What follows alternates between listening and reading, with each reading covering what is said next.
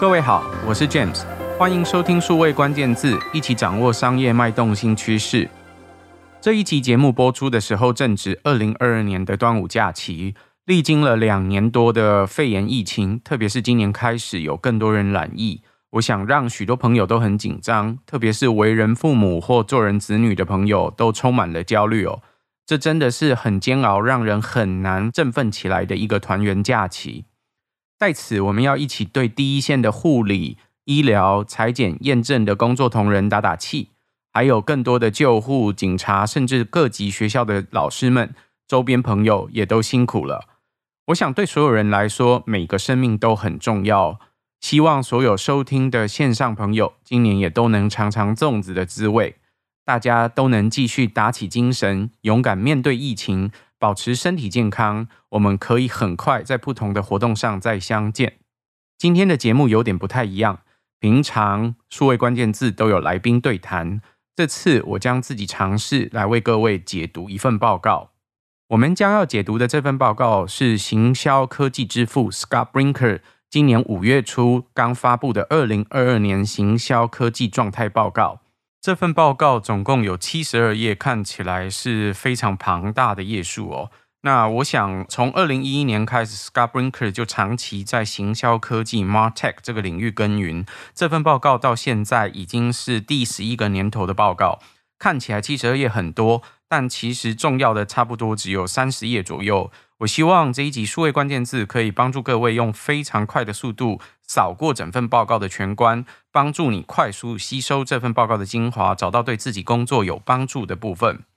首先，我把这个报告最重要的大概分成前面的三十页左右，三十页有四个段落，包含第六页到第十页谈的是 MarTech 的全观部分，第十二页到第十六页谈的是 MarTech 这个领域。的扩张跟进一步的怎么巩固？接着我们谈十七到二十二页的 MarTech 的整与合，最后的段落会谈到 MarTech 的动态，二十三到三十页。这四个部分里面，我们会花最多时间在第一跟第二个部分，第三跟第四个部分，其实在第一、第二部分在边谈的时候，我都会点到这相关的报告的细节。那我想对各位朋友来说，其实报告都是要很细细读的哦。它其实攸关于你在整合行销或者是这相关的工作上面，可以用到哪些工具或趋势或方向，理解整个领域里面包含同产业、不同产业的朋友都在用哪些工具，怎么去做整合，在策略思考上面又会有哪一些调整。所以我想整份报告全观纵看来看。呃，大家可以从整份报告的粗略的概况找到自己有相应的细节哦。首先，各位可以留意到报告里面第六页的部分。第六页其实在这一份 PDF 的报告里面，它是一个全观，是非常惊人的很多的 logo 哦，总共有九千九百多个 logo。事实上，这是非常惊人的哦。在二零一一年。Scott Brinker 刚开始做这一个项目的时候，事实上大概只有一百五十几个 logo。到如今，你看到二零二二年十一个年头过去，它成长的速度非常惊人，几乎是六七十倍的速度在成长。有这么多的 MarTech 解决方案，应对到总共四十九个不一样的类别。那今年比较特别的是，Scott Brinker 尝试用了一个工具，在他自己的网站叫 MarTech Map 上面。可以把它有整个不一样的工具，可以放大缩小，看到详细的每个 logo，而且每一个 logo 里面也可以看到这一个不同的解决方案或服务的解释，或者是它的特征哦。相对于之前来说，因为 MarTech 领域发展实在很快，解决方案实在很多，我想很多人都想细细研究不同的解决方案有什么差别。那这个是一个很好的工具，如果有机会，我们在这个。连接上面也会放上这个网址，让大家有机会连进去，自己去查找，看这些不一样的解决方案如何哦。那为什么行销科技领域会这么大呢？行销科技领域哦，我自己观察是包含了原本行销跟业务传统我们在公司里面看到这些组织这两个不同 function 的范畴哦，进一步细分成好几个不一样的项目，包含了譬如说接触啊、获客，还有做内容体验。还有维持关系都被放到这完整的项目里面来。各位要留意，如果整个领域里面看到的 logo 数越多，代表那一个细分领域通常竞争很激烈。各位如果看这整张第六页的图，初看就好，你就会发现像 CRM 或者是 Sales Automation 这两个领域，其实都有非常非常多的 logo 跟竞争者哦。那为什么会这样呢？因为不同的国家、地区、文化市场的特性，都会让那个国家的市场、呃，行销的沟通的管道啦、顾客习惯，还有消费模式都不一样。这是为什么需要那么多不一样的工具？这工具不是完全为了大家做客制化，而是必须选择最适合自己的公司规模还有发展特性来做选择。那大家要注意这些工具，尤其是看到这些工具现在通常都是 SaaS 的服务。SaaS 就是随租即用的相关的服务，而不是只是纯粹买断性的服务。那大家可以看到这份报告第二十四页，要留意这些 SaaS 服务现在都是通常用租赁的。那你在跟他租的时候，这些工具有没有可移动性？不要到时候搬家搬不走。意思是你要随时保留一个弹性，组织如果要有做调整，或者是想要做整合的时候，是有这个机会可以重新做整合的。那大家也可以都注意哦，在这一个第六页的整个 landscape 里面，它其实把数据跟管理这两个大领域也都放进来。这是传统我们常常在中文里面谈产销人发财的时候，呃，我们不会特别纳入的范畴。它是管理没有错，但是不会特别纳入。那这一次为什么会被纳入，或者是说为什么行销科技会包罗到这些项目呢？呃，我认为它的本质跟现代的企业都得做到自动化，还有智慧化有关。那你要智慧化，一定要有资料数据，有数据才能归纳不一样的资讯，根据资讯产生一些洞察，然后跟洞察来做决策判断，接下来要做什么事。所有重复性，所有会容易有错，通常我们会说是防弊胜于心力的那些流程。都要尽可能想办法做自动化，找到工具或方法去加速。这是为什么现在有很多管理工具，像是专案管理啦，或者是可以自动化的工作流，叫 workflow，这样子的工具逐渐被纳入的背景原因哦。那另外还有要留意的是，面对更广泛竞争的国际市场，现在尤其是在呃设计工作的时候，大家要留意，可以把工作给拆开哦。那各位看到里面这个 landscape 有非常多不同的项目，事实上，这工作都表示它是可以拆开去进行的。什么叫做工作拆开啊？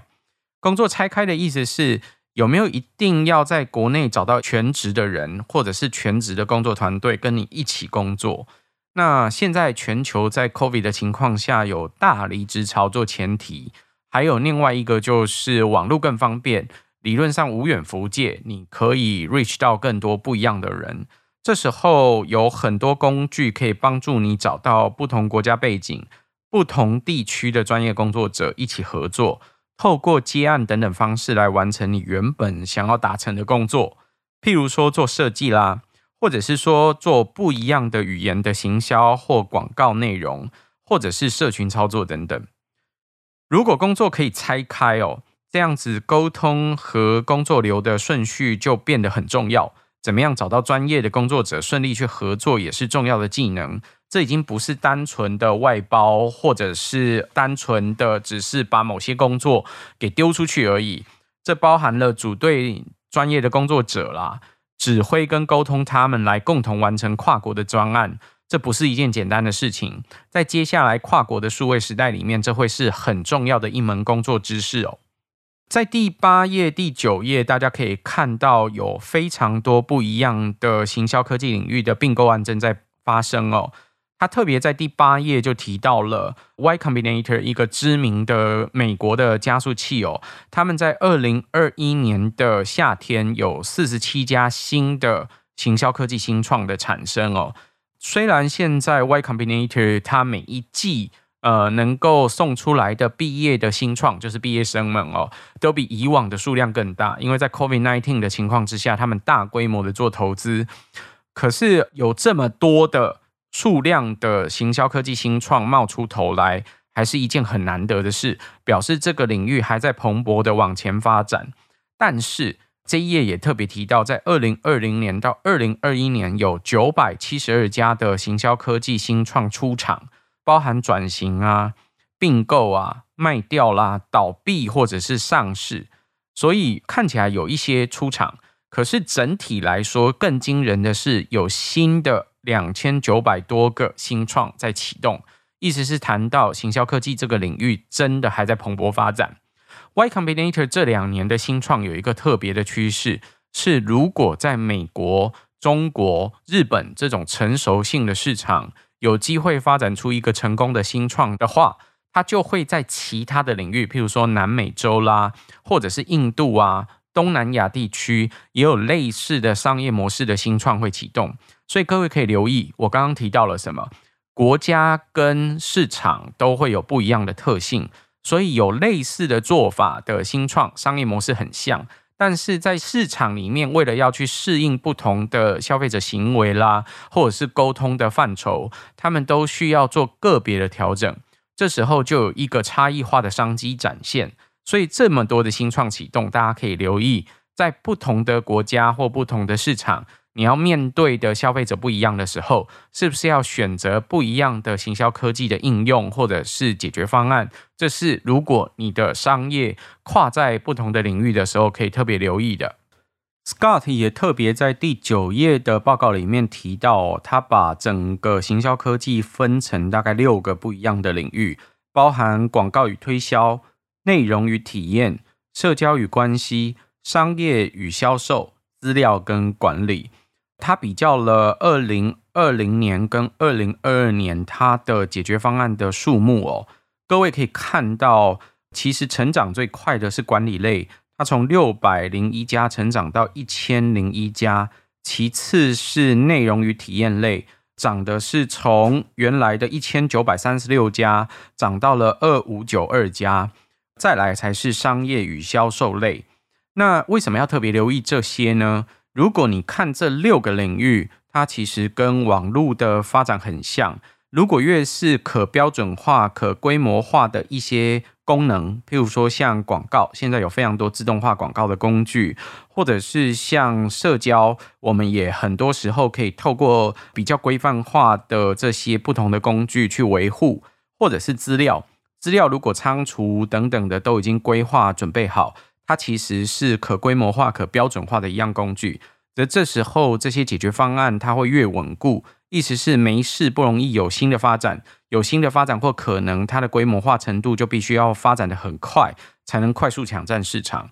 可是有一些东西它其实是比较难标准化或规模化的，譬如说 UI 的设计、体验的调整。或者是内容这些东西有没有可以更规模化或标准化的地方？当然有，但是它容易吗？我们都知道，一个语言如果要转换成另外一个语言，要写好文案或要做好创意，其实都是不容易的。所以这是为什么内容跟体验这类的东西它都会成长得比较快的原因。各位也可以留意到，在管理有大幅的调整。这也表示了什么？这也表示了，事实上有更多的行销科技的领域的范畴正在大规模的自动化，跟很多不同的管理工具一起协作或调整。这会帮助团队，如同我刚刚说的，工作拆分，可是可以更顺利的自动化的运作的可能性提高。所以这个是为什么？各位可以留意到这些解决方案数都在成长。那 Scott 自己也将内容跟体验，还有商务跟销售列为行销本质跟业务成长的必然结果。那他自己观察管理类的成长，是因为远距工作加上数位营运的整个数位转型所使然。那我想这也是提供给大家参考，在营运不一样的公司的时候，要怎么选取不同的解决方案，来帮助你扩张整个行销科技的领域。并且可以继续数位化营运你的公司。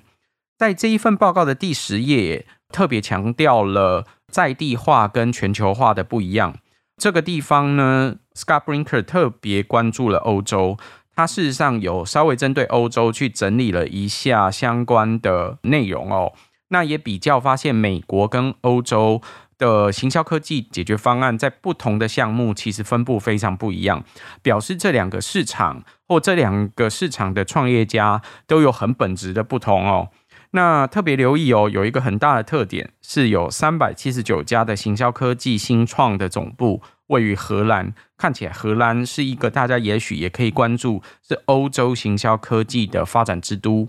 紧接着，我们来谈谈这一份报告的第二个部分，谈的是行销科技的领域与扩张。那在这个领域里面，我们看到第十三页的报告提到了行销科技这个领域，在这三年事实上有很多的并购案正在发生哦。在二零一九年的时候，并购案有一百五十七起；到了二零二一年的时候，并购案有一百六十六起。当然，因为二零二零年的 COVID-19 的发生，这个并购案的数目有下降，但是也可以看到，事实上并购潮是不减的。那并购潮的变化也进一步可以看到，为什么有越来越多的大公司加入到这个环节。在第十四页的报告，各位可以看到哦，它其实将这份不一样的行销科技的各种解决方案分成不同的技术等级哦。比较基础的技术等级是云平台。我想所有的数位转型的服务。其中一个可能性都是用公有云或私有云，所以云平台的公司或云平台加入到这个战局一点都不意外。所有的云平台都希望有更多的人来使用他们的基础服务，以此之上会有很多不一样的发展。从云平台往上，通常会看到的有几个项目，在技术上来说，当然可能会包装成不一样的 API，也就是界面沟通的平台工具。透过这些不一样的 API 串接，可以提供很多基础性的服务。在网上就会看到比较是解决方案型的服务，所以他提到的是 App Platform，就是提到的是解决方案或 App 上面的这些平台哦。那这种平台很多都是大家在行销科技里面最耳熟能详的那些不同的公司，譬如说 HubSpot。呃，甚至 Shopify 等等不一样的公司，我想在这一个部分的解决方案是通常大家最知名也最常听到的。在更往上，就会特别针对某一种功能有不一样的解决方案。譬如说要做问卷，在国际上可能有 SurveyMonkey，在国内可能有 SurveyCake 这样不一样的工具。我想这都可以供大家在不一样的功能的时候做不同的参考。当然，最后就有可能克制化。那所有的公司都，如果是以云公司或 SaaS 公司来做规模发展的话，都会尽可能的希望自己不要过分的克制化，以至于让客户陷入要特殊为他打造某一个量身定做的服务的窘境。那这个是我们看到行销科技解决方案的变化。在这个变化里面呢，其实 Scott Brinker 一直以来都有提到。可以看到有一个像是寒武纪大爆发一样的各种不一样的解决方案迸发出来到呃各种不同的领域去。我们刚提到行销的领域可能比以往大家想的还宽了，所以这时候不难想象各种不同的解决方案应对各种不同的场景都有可能有变化。那这种寒武纪大爆发的模式，理论上大家看到的各种不一样的服务或解决方案会各式各样都有。那为什么要特别讲呢？他在第十六页用了一张图讲到冰山的上层跟下层。各位看到，如果我们刚刚讲 landscape 的那个第六页看到的这九千多个服务，事实上对他来说都是冰山的上层，意思指的是都是已经商业化被包装，是可以在不同公司都有机会复制跟运作的这些 app。那事实上，很多公司在操作营销或者行销的某些部分。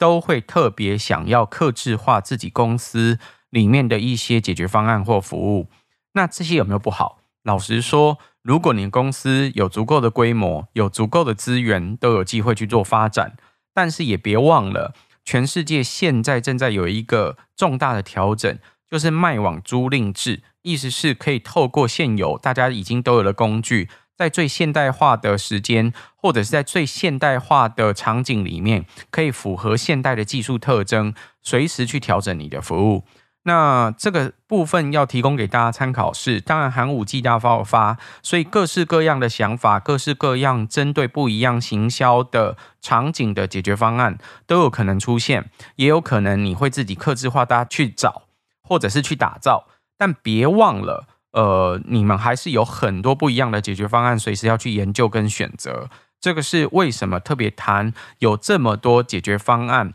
在爆发出来的根本原因。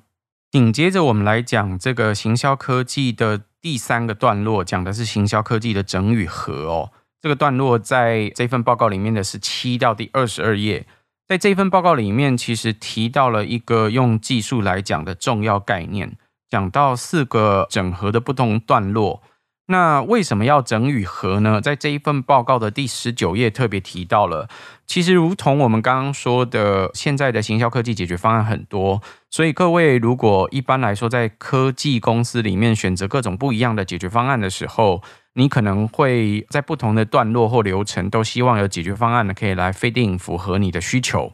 那这时候你就会发现，你很不小心就用了大量不一样的这些解决方案。那造成的一个结果就是你要管理好多不同的东西，很麻烦。所以希望可以做整合。整合大概有几种方式，一种是我把它整理成分成几个不同的大的段落的部分，在第十九页的这份报告里面特别提到这种方法叫做 consolidation。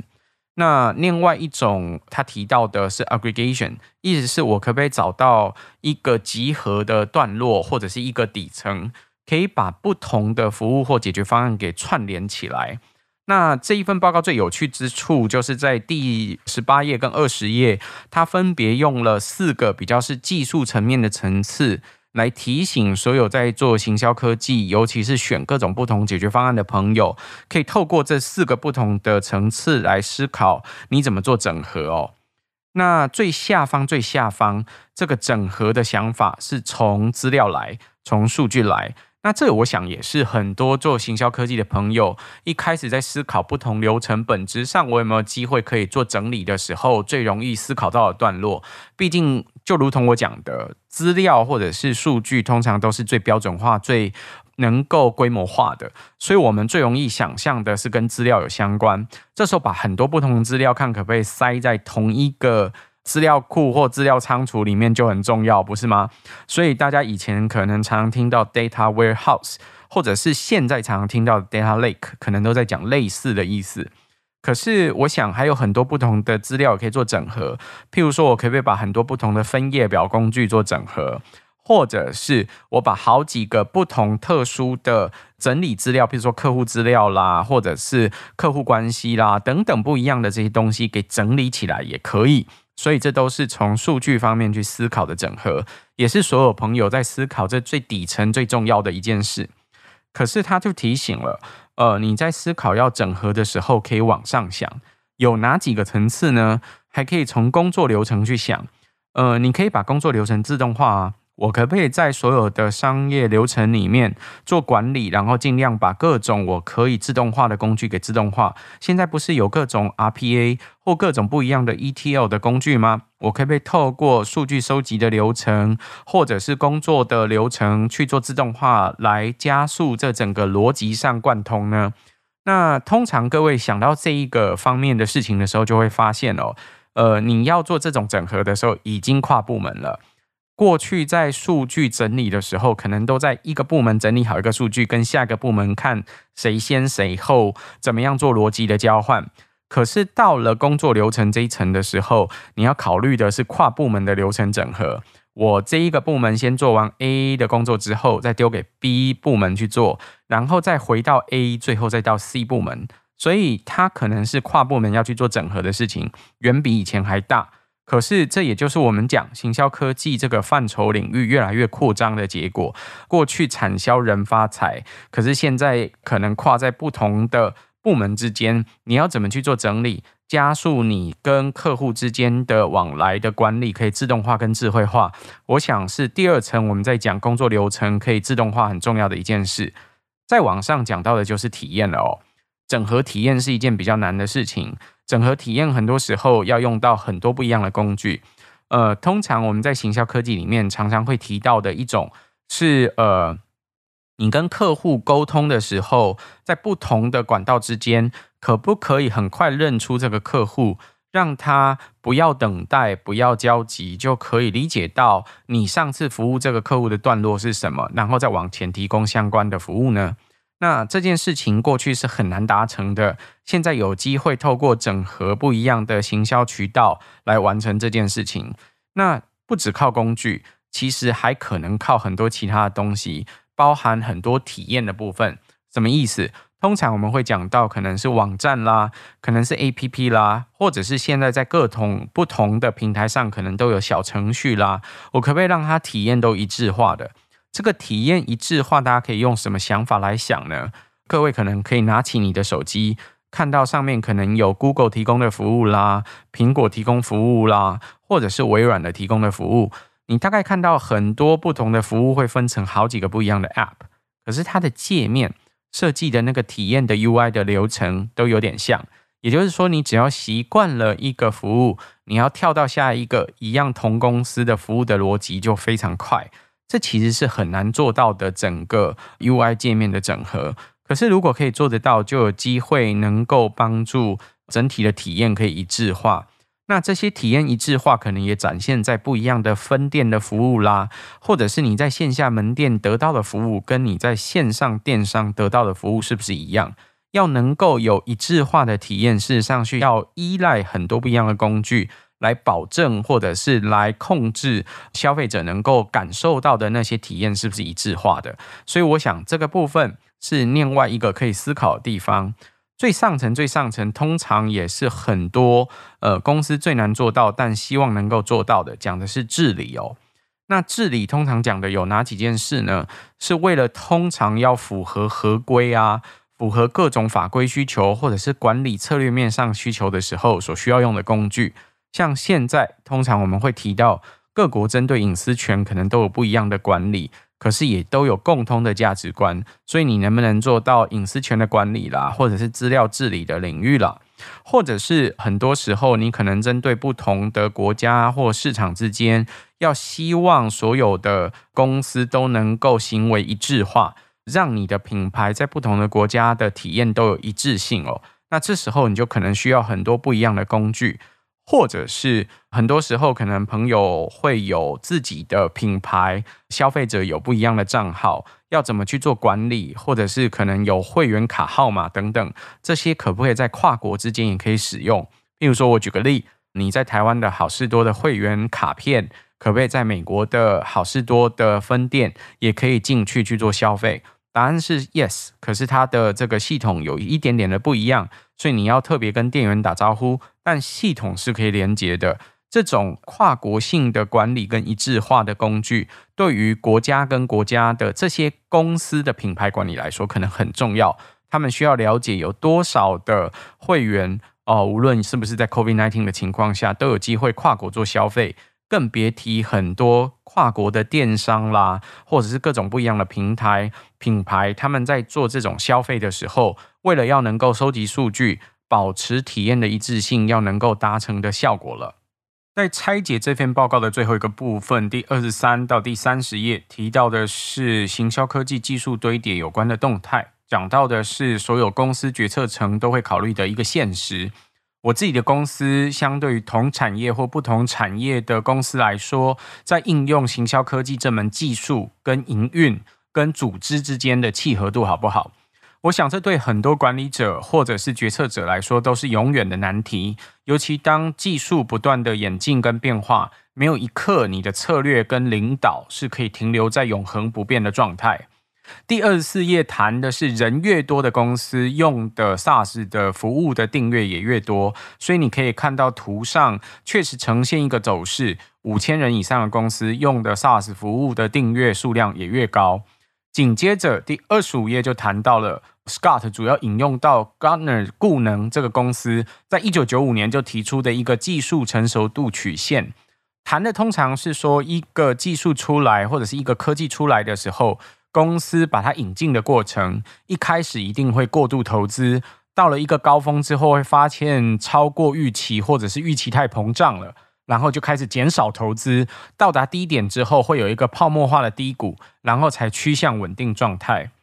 Scott 在这个图里面提醒大家，在评估自己公司引进行销科技的时候，可以参考虚线所发展的模式，尽量让自己的曲线更平滑，不要直接过度的引进或造成过度的戏剧性的结果，像实线的震荡幅度这么大。第二十六页谈到的是引入行销科技的时候，跟自家在行销科技应用成熟度上面的衡量。大家可以看到，在他请大家的回答里面，评估每一个公司自己觉得一到五分自身应用行销科技的成熟度是如何。从第一分最低不知道点状理解这个技术是什么走向，到第二分是知道已经有一些方向。到第三分是知道有完整的计划，到第四分是有弹性可以调整或者是去调试，到最高分的第五分是他已经可以最佳化应用这个行销科技，可以辅助商业营运。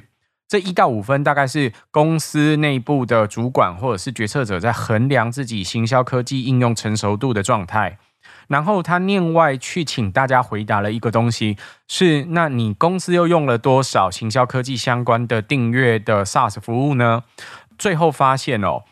两分就是看到这个线的交叉的这个分数里面，两分的交叉刚好在差不多用了二十个行销科技相关的订阅服务，所以这大概是一个分野。最低分最低分开始有一点点状的理解，公司也用了很多不一样的 SaaS 服务。其实这些 SaaS 服务真的布满你的所有的工作环节，像你现在看到的很多 Google Workspace 啊，或者是 Microsoft Office 啦、Microsoft Teams 啦，或甚至 Slack 等等，这些其实都是呃订阅化的服务。所以各位也可以评估一下，看看自己到底已经用了多少数位化的服务。那的确如大家所想象的，当你的行销应用成熟度如果越高，理论上，你家你的公司所用的行销科技的 SaaS 服务就会越多。那按照这一份研究的衡量发现，差不多成熟度很高，差不多抵达五分的时候，平均大概你家已经用了四十个左右的行销科技的 SaaS 订阅服务。所以各位在衡量的时候，不要觉得，哎，我自己公司在做行销科技，或者是我最近怎么好像花了很多钱在订阅这相关的服务。其实更重要的是，你要看你订阅服务的数量到底跟你自己在应用是不是可以最佳化，真的有辅助到商业营运的价值，这才是衡量的重点。最后有两页也要请大家特别留意，在第二十八页的部分谈到的是每一个不同的分类指向里面有多少行销科技的解决方案的数量，还有多少的供应商。深色的这一个长条。表示的是供应商的数量，浅色的长条表示的是解决方案的数量。大家可以看，如果深色的长条越长，意味着供应商数量越多；浅色的长条越短，意味着解决方案的数量越少。解决方案的数量越少，供应商越多，就意味着这一个领域通常越竞争。这个比例越高的话，可能越竞争，表示很多供应商之间要互相竞争。反之，这个领域比较不竞争，可能是很克制化的领域，所以大家可以针对不一样的 SaaS 的订阅服务选择的时候去参考，应该分类在什么样的项目？你在这个项目里面有哪些选择可以走？当然，不同的种类之间，你在挑这些服务的时候，一定会跨着挑，还会考虑到到底我的供应商数量要很多还是很少？那这时候就特别要谈谈第三十页这个研究的结果了。第三十页这研究的结果也很特别哦，谈的是行销科技到底很多公司现实很骨感嘛？你用了多少不一样的行销科技？结果这个研究的结果发现有，百分之五十四点五，也就是超过一半以上的公司，事实上它是有十六 percent，就是自己建立自己所有行销科技相关的技术的服务，或者是他一方面自己建立。一方面也去寻找其他的相关的服务，然后客制化来跟自己建立的东西一起做 hybrid，一起做混合，这样的比例有三十八点五，整体来说是超过五十四点五，也就是有一半以上的公司会一方面自建，一方面找相关的服务来跟自建相关的服务可以连得起来。这个很重要吗？很重要，因为这一页的结果，他特别谈到了。这两年很红的有两个关键字，叫做 low code 跟 no code。相信数位关键字的听众或者是数位时代的读者，对这一个关键字都不陌生，叫做低程式码或无程式码。不一样的这个科技将会加剧这个状态，因为谈到低程式码或无程式码，可以帮助公司里面有更多 product owner，也就是各种产品的所有者，或者是服务的所有者，这些 PM 们都有机会能够自己透过自己家里的工具，自己建立相关的客制化的服务，所以不一定要完全使用人家来帮我客制化的服务。这时候。也不一定还要选择那么多的供应商，所以 local 跟 no code 会加强这个走向。如果你在选用相关服务，它在服务的设计的过程里面，可以有机会让你的同事可以自己看自己的流程，用厂商给你的工具来完成自己流程的设定跟客制化，再可以辅助与你自己家里的系统去做整合的话，这会是很多未来企业的走向。所以这是整份拆解给你做参考。今天我们用了节目的时间，很快的拆解 Scott Brinker 二零二二年行销科技状态的报告。希望你喜欢今天的节目，也希望有机会可以让你更快吸收这份报告的精华，找到对自己工作有帮助的部分。如果有什么想法，也都欢迎直接用你现在用的这个 Podcast 平台留言或点赞，或者是透过数位时代的官方粉丝页 LINE 账号留言给我们。感谢各位在线上的收听，如果可能，请多多帮我们转发、宣传或点赞。我们下周再会，拜拜。